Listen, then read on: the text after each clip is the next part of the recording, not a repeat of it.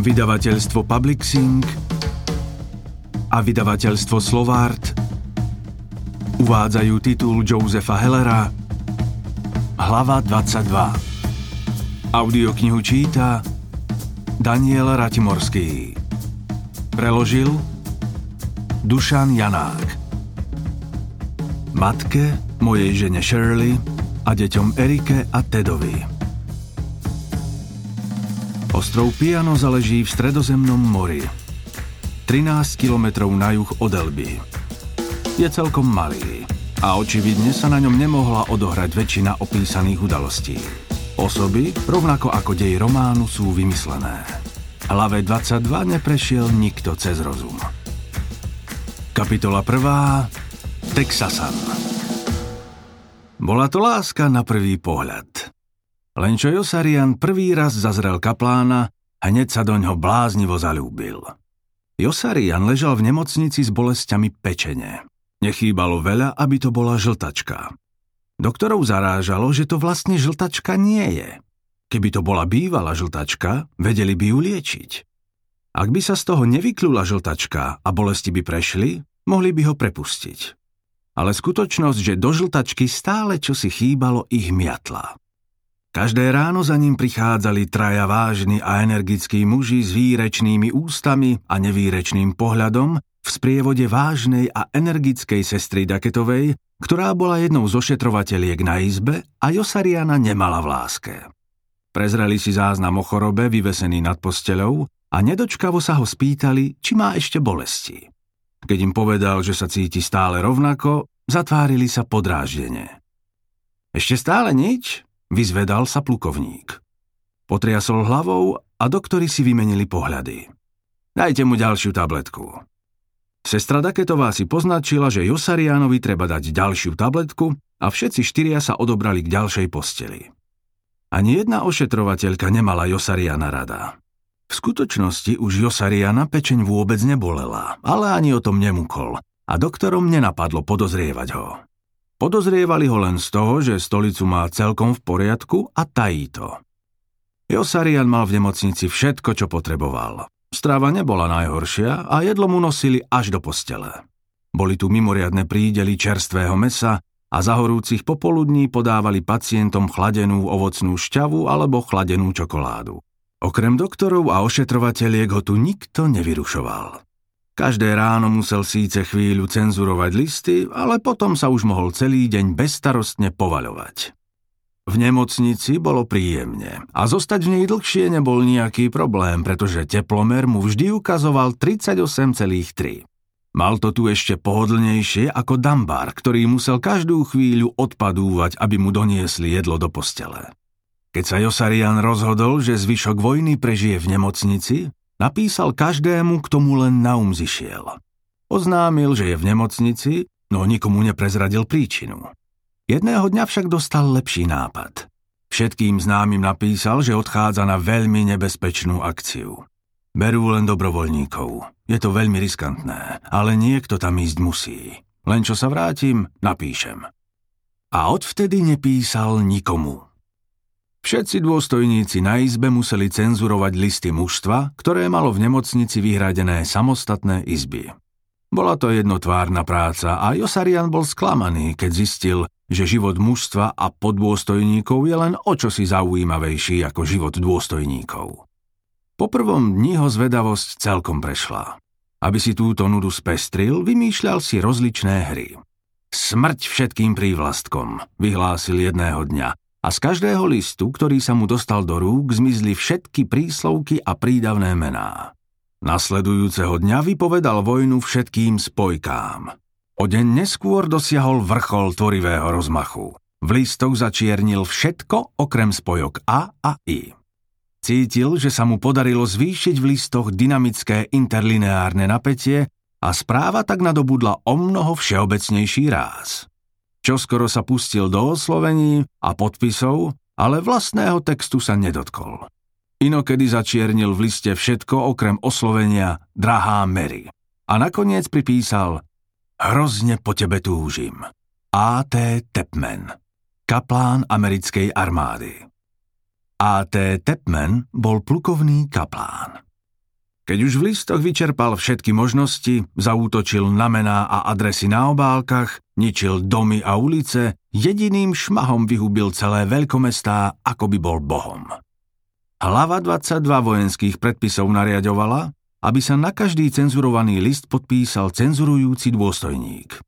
Josarian väčšinu listov vôbec nečítal. Tie, čo nečítal, podpisoval svojím menom – Listy, ktoré ozaj prečítal, podpisoval ako Washington Irving. Pre zmenu ich niekedy podpisoval ako Irving Washington. Cenzúra obálok vyvolala silný ohlas u akéhosi nedefinovateľného vojenského oddelenia a vlna znepokojenia priplavila do nemocnice muža od kontrarozviedky, ktorý sa vydával za pacienta. Všetci vedeli, že je od kontrarozviedky, lebo sa neprestajne vypitoval na dôstojníka menom Irving alebo Washington. A okrem toho po prvom dni odmietol cenzurovať listy. Zistil, že je to príliš nudné. Tento raz sa na izbe zišla dobrá partia. Jedna z najlepších, aké tu kedy s Dambarom mali. Bol tu s nimi 24-ročný kapitán s riedkými zlatistými fúzikmi, stíhací pilot, ktorého v najtuchšej zime zostrelili nad Jadranom a ani len neprechladol. Teraz bolo leto, nikto ho nezostrelil a predsa mal chrípku. Napravo od Josariana, stále sa roztúžene prevalujúc na bruchu, ležal vyľakaný kapitán s maláriou v krvi. Komár ho poštípal do zadku. Na druhej strane uličky ležal oproti Josarianovi Dambar a vedľa Dambara kapitán od delostrelcov, s ktorým Josarian už prestal hrávať šachy. Kapitán bol dobrým šachistom a ich partie boli vždy zaujímavé. Josarian s ním prestal hrávať, lebo partie boli také zaujímavé, že to začalo hraničiť s posadnutosťou. Potom tam bol jeden vzdelaný Texasan, ktorý vyzeral ako vystrihnutý zo žurnálu a bol predchnutý vlasteneckým presvedčením, že majetní ľudia, slušní ľudia, by mali mať vo voľbách viac hlasov ako kadejakí povaľači, prostitútky, zločinci, zvrhlíci, ateisti a ostatní neslušní, čiže nemajetní ľudia.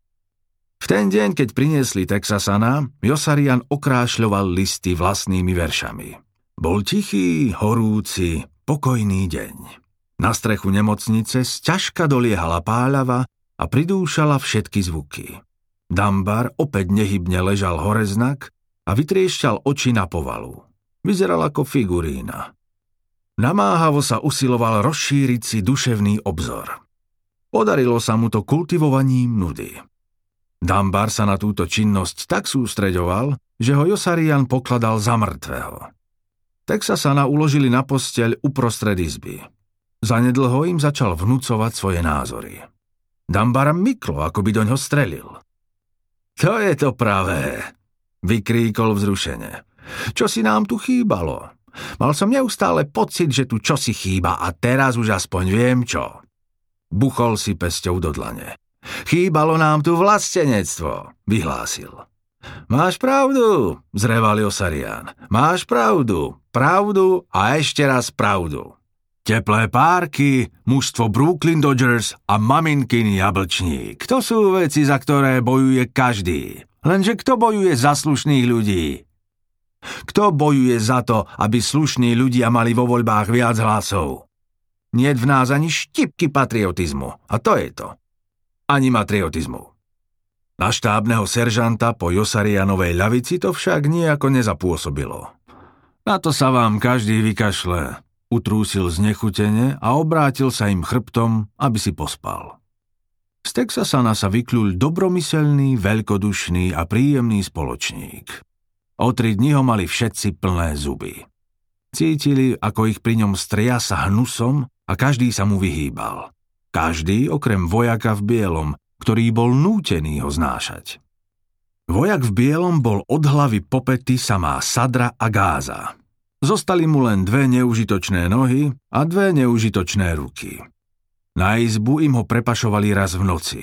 Muži nič netušili, len keď sa ráno zobudili, zbadali dve čudné nohy trčiace šikmo hore a dve čudné ruky spínajúce sa k povale. Všetky štyri končatiny držali vo vzduchu olovené závažia, vysiace hrozivo a nehybne nad vojakom. Na obidvoch predlaktiach mal do obvezov všité zipsy, cez ktorého živili čírou tekutinou z čírej banky. Nenápadná zinková rúrka, vyčnevajúca z jeho zatmelených slabín, bola pripojená na tenkú gumovú hadičku, ktorá spoľahlivo odvádzala výlučky z jeho obličiek do čírej zazátkovanej banky na podlahe. Keď bola banka na podlahe plná, druhá banka, napájajúca jeho lakeť, sa už vyprázdnila takže ich jednoducho len chytro vymenili, aby tekutina mohla doň opäť vkvapkávať. Jediné, čo sa im podarilo z vojaka zazrieť, bola akási roztrapkaná čierna diera tam, kde by mal mať ústa.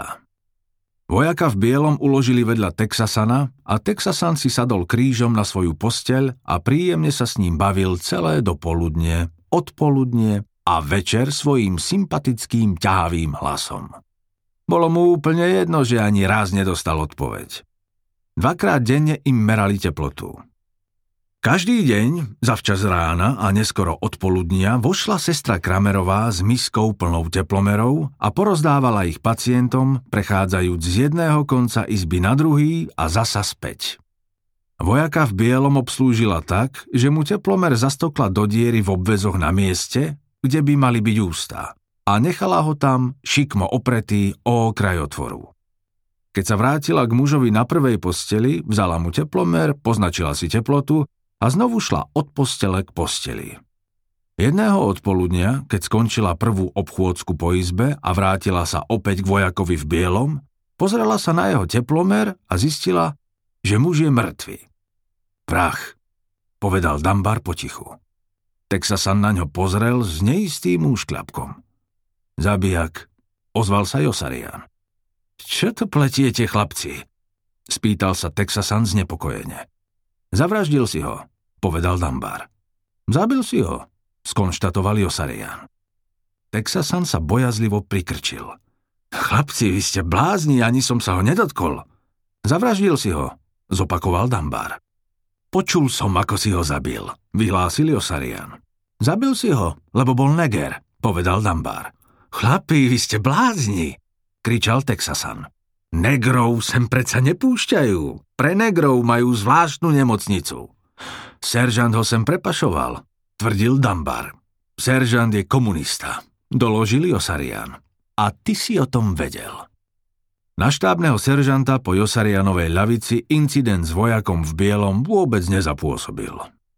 Nikdy ním nič nepohlo. Stále mlčal, Okrem prípadov, keď chcel dať najavo podráždenie. Deň predtým, ako sa Josarian zoznámil s kaplánom, vybuchol v kuchyni sporák a polovica kuchyne sa ocitla v plameňoch. Všetko navôkol zaliala neznesiteľná horúčava.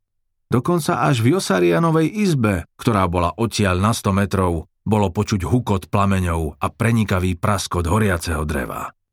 Za oranžovo sfarbenými oknami sa kúdolil dym.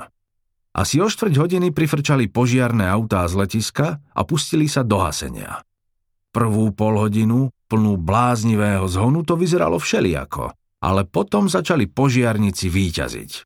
Odrazu sa však ozvalo známe monotónne bzučanie bombardérov, vracajúcich sa z náletu a požiarníci museli zvinúť hadice a uháňať naspäť na letisko pre prípad, keby niektoré lietadlo muselo núdzovo pristáť a začalo horieť. Lietadlá pristáli bezpečne. Len čo posledné dosadlo, požiarníci obrátili autá a hnali sa o dušu hore vrškom do nemocnice, aby pokračovali v boji s ohňom. Keď tá prihrmeli, po ohni už nebolo ani chýru.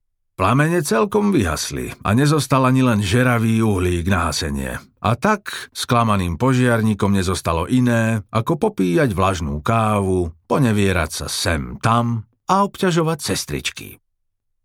Kaplán prišiel deň po požiari. Josarian bol práve veľmi zanepráznený. Vyčiarkoval z listov všetky slová okrem ľúbostných.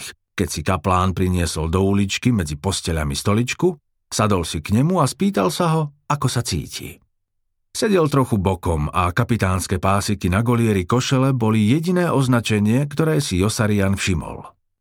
Nemal poňatia, kto to môže byť, ale bol presvedčený, že to bude buď ďalší doktor, alebo ďalší blázon. Ďakujem, celkom dobre, odvetil. Trochu ma boli pečeň a Hádam ani stolicu nemám v najlepšom poriadku, ale celkovo musím uznať, že sa cítim pomerne dobre. To je dobré, povedal kaplán. Áno, prisvedčil Josarian. Áno, to je dobré. Chcel som prísť skôr, ospravedlňoval sa kaplán, ale naozaj som nebol vo svojej koži. To je zlé, povedal Josarian. Bola to iba nádcha. Poponáhľal sa vysvetliť kaplán. A ja mám teplotu 38,3. Rýchlo doložil Josarian. To je zlé, povedal kaplán. Áno, prisvedčil Josarian. Áno, to je veľmi zlé. Kaplán sa nepokojne zahniezdil. Môžem pre vás niečo urobiť? Spýtal sa po chvíli. Nie, nie. Josarian si vzdychol. Nazdávam sa, že lekári robia všetko, čo je v ľudských silách.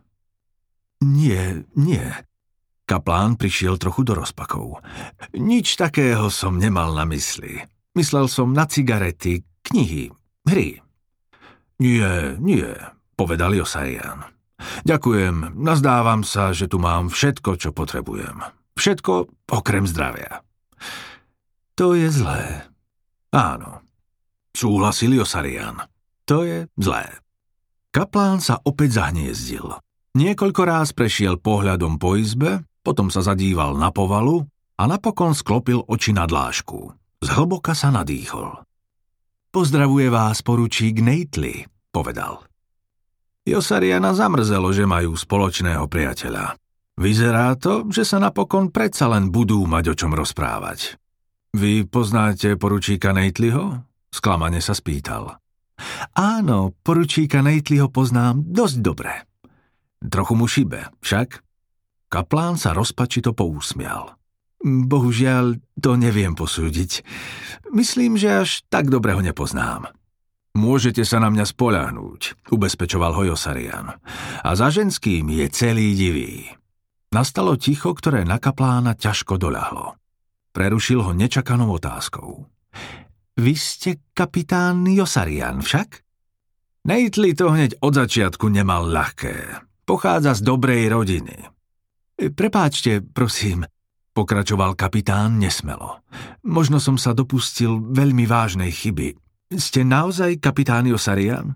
Áno, priznal sa Josarian. Som kapitán Josarian. Z 256. letky? Z 256. bojovej letky, zopakoval Josarian. Nevedel som, že existujú ešte ďalší kapitáni Josarianovia. Pokiaľ viem, som jediný kapitán Josarian, ktorého poznám, ale to len pokiaľ viem ja. Chápem, povedal kaplán nešťastne. Takže 8 bojujúca veľmoc bude mať o dvoch viacej, zdôraznil Osarian, ak sa chystáte napísať poému o našej letke. Nie, zamumlal kaplán. Nechystám sa napísať poému o vašej letke. Keď Josarian zočil na opačnej strane kaplánovho goliera malý strieborný krížik, prudko ním myklo. Žasol, lebo sa ešte nikdy s nejakým kaplánom nerozprával. Vy ste kaplán, skríkol nadšene. Nevedel som, že ste kaplán. Nuž, áno, prisvedčil kaplán. Vy ste nevedeli, že som kaplán? Ale toto, to, to som nevedel. Josarian na ňo hľadel celý očarený a ceril sa od ducha k uchu. V živote som ešte nevidel kaplána. Kaplán sa znova začervenal a zahľadel sa na svoje ruky. Bol to asi 32-ročný útly muž s gaštanovými vlasmi, a hnedými ostýchavými očami. Tvár mal podlhovastú a poblednutú. Na prepadnutých lícach sa mu zahniezdili chlapčenské vyrážky. Josarian by sa mu bol rád nejako zavďačil. E, môžem vám daj ako pomôcť? Spýtal sa kaplán. Josarian potriasol hlavou, ešte stále sa uškrňajúc. Škoda, ale nie. Mám tu všetko, čo potrebujem a cítim sa tu celkom príjemne. Pravdu povediac, nie som ani chorý. To je dobré. Len čo kaplán tieto slová dopovedal, už ich aj oľutoval. Znepokojene si zahrízol do prstov a vyľakane sa usmial. Sklamalo ho Josarianovo mlčanie. Musím ešte navštíviť ďalších príslušníkov pluku. Ospravedlnil sa napokon. Možno zajtra sa prídem na vás zasa pozrieť. Bude ma tešiť, odvetil Josarian. Prídem, ak si to skutočne želáte, povedal kaplán a hamblivo sklonil hlavu. Všimol som si, že moja spoločnosť nie je všetkým príjemná. Z Josariana priam vyžarovala náklonnosť. Naozaj chcem, aby ste prišli, presviečalo. Mne vaša spoločnosť bude príjemná. Kaplán sa vďačne usmial a zaškúlil na kúsok papiera, ktorý po celý čas ukrýval v dlani. Odpočítal si postele v izbe, pohybujúc perami, a potom sa neisto zahľadel na Dambara. Mohli by ste mi povedať, zašepkal potichu, je tamto ten muž poručík Dambar?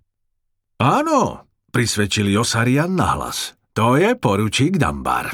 E, ďakujem, zašepkal kaplán. Srdečne vám ďakujem. Musím ísť za ním. Musím zájsť za všetkými príslušníkmi pluku, čo sú v nemocnici. Aj za tými, čo sú na iných izbách? Opýtal sa Josarian. Aj za tými, čo sú na iných izbách. Na tých ostatných izbách si dávajte pozor, dôstojný pán, varoval ho Josarian. Tam držia duševne chorých. Hemží sa to tu pometencami. Nemusíte ma volať dôstojný pán, ja som Anabaptista, vysvetľoval mu kaplán. S tými ostatnými izbami to myslím smrteľne vážne. Pokračoval Josarian výstražne. Vojenská polícia vás nebude chrániť, lebo to sú tí najväčší blázni. Išiel by som ta s vami, ale ja sa bojím. Šialenstvo je totiž nákazlivé. Toto je jediná normálna izba v celej nemocnici. Všetci okrem nás sú tu šibnutí. Vlastne, toto je jediná normálna nemocničná izba na svete. Kaplán sa náhlivo zdvihol a odstúpil od Josarianovej postele, potom so zmierlivým úsmevom prikývol a slúbil, že si bude počínať s náležitou obozretnosťou. A teraz sa musím pozhovárať s poručíkom Dambarom, oznámil. Naďalej však utrápene postával. Ako sa má poručík Dambar? Opýtal sa napokon. Lepšie mu ani nemôže byť, ubezpečil ho Josarian. Hotový gróf! Jeden z najskvelejších a najväčších bezbožníkov na svete. Hm, tak som to nemyslel, odpovedal kaplán opäť po šepky. Je veľmi chorý? Nie, nie je veľmi chorý, vlastne nie je vôbec chorý. To je dobré. Kaplán si uľavene vydýchol. Áno, prisvedčili Osarian. Áno, to je dobré. Kaplán, prehodil Dambar po kaplánovej návšteve. Zažil si to už niekedy? Kaplán. A nebol skvelý? Spýtal sa Josarian. Mali by mu priznať vo voľbách tri hlasy. Kto? Vyzvedal sa Dambar podozrievavo. Na konci izby, za priečkou z preglejky, ležal a ustavične pracoval vážny a pokojný plukovník stredných rokov, ktorého každý deň navštevovala nežná žena s milou tvárou a kučeravými plavými vlasmi. Nebola to ani ošetrovateľka, ani zo ženských pomocných oddielov, ani sestra Červeného kríža, no jednako každé odpoludnie chodievala do nemocnice v pianoze. Nosievala pekné letné šaty pastelových farieb, v ktorých vyzerala veľmi elegantne a biele lodičky s polovysokým opätkom. Švíky na nilonových pančuchách mala vždy dokonale rovné. Plukovník bol od spojárov a vodne v noci vysielal hlienovité odkazy svojho organizmu do štvorcových kúskov gázy, ktoré puntičkársky pečatil a doručoval do zakrytého bieleho vedra, čo stálo na nočnom stolíku pri posteli. Plukovník vyzeral fantasticky. Mal vpadnuté ústa, vpadnuté líca a vpadnuté smutné a zapálené oči. Farba jeho tváre pripomínala zájdené striebro. Kašľal potichu, nesmelo a pomaly si pritískal na peri kúsok gázy s takmer podvedomým odporom. Plukovník sa zmietal uprostred krútňavy rozličných špecialistov, ktorí sa teraz špecializovali na to, aby zistili, čo ho trápi. Osvetľovali ho prudkým svetlom, aby zistili, či vidí, a vrážali mu ihly do nervov, aby sa dozvedeli, či niečo cíti. Bol tam urológ na jeho moč, lymfológ na jeho lymfu, endokrinológ na štítnu žľazu, psychológ na jeho psychu a dermatológ na jeho dermu. Bol tam patológ na jeho pátos a cystológ na jeho cysty. Bol tam aj plešivý a pedantný cetológ zo zoologického oddelenia Harvardskej univerzity, ktorého pokazená elektrónka v počítači IBM neľútostne zaradila k zdravotníckej službe a ktorý sa na návštevách jednostaj usiloval podiskutovať si s umierajúcim plukovníkom o Mobidikovi. Plukovníka vyšetrili naozaj dôkladne. V celom tele nemal jediný orgán, ktorý by mu neboli prepchali liekmi a nepokazili, neoprášili a nepoumývali, neohmatali a neodfotografovali, nevybrali, nevyplienili a nevložili naspäť. Upravená, štíhla a vzpriamená žena sedela pri jeho posteli, často ho pohládzala a za každým, keď sa usmiala, bola stelesnením dôstojného smútku. Plukovník bol vysoký, chudý a zhrbený. Keď sa zodvihol z postele, aby urobil pár krokov, zhrbil sa ešte viac. A takto, zohnutý vo dvoje, veľmi opatrne stúpal z nohy na nohu, šúchajúc ich po centimetroch dopredu. Pod očami mu vyseli fialové vačky. Ženin hlas bol tichý, dokonca tichší ako plukovníkov kašel a nikto z mužov na izbe ju nikdy ani nezačul. Netrvalo ani 10 dní a Texasan izbu vyprázdnil. Kapitánovi delostrelectva zlyhali nervy prvému a potom sa už exodus nedal zastaviť. Dambar, Josarian a kapitán stíhačov vypadli v ten istý deň. Dambarovi zrazu prešli návaly mdloby a stíhač sa už mohol vysiakať. Josarian oznámil lekárom, že bolesť pečene náhle prestala. Bolo to celkom jednoduché. Zdrhol dokonca aj štábny seržant. Netrvalo ani 10 dní a Texasan vyhnal všetkých z izby späť do služby. Všetkých okrem muža od kontrarozviedky, lebo chytil od stíhača nádchu a ležal so zápalom plúc.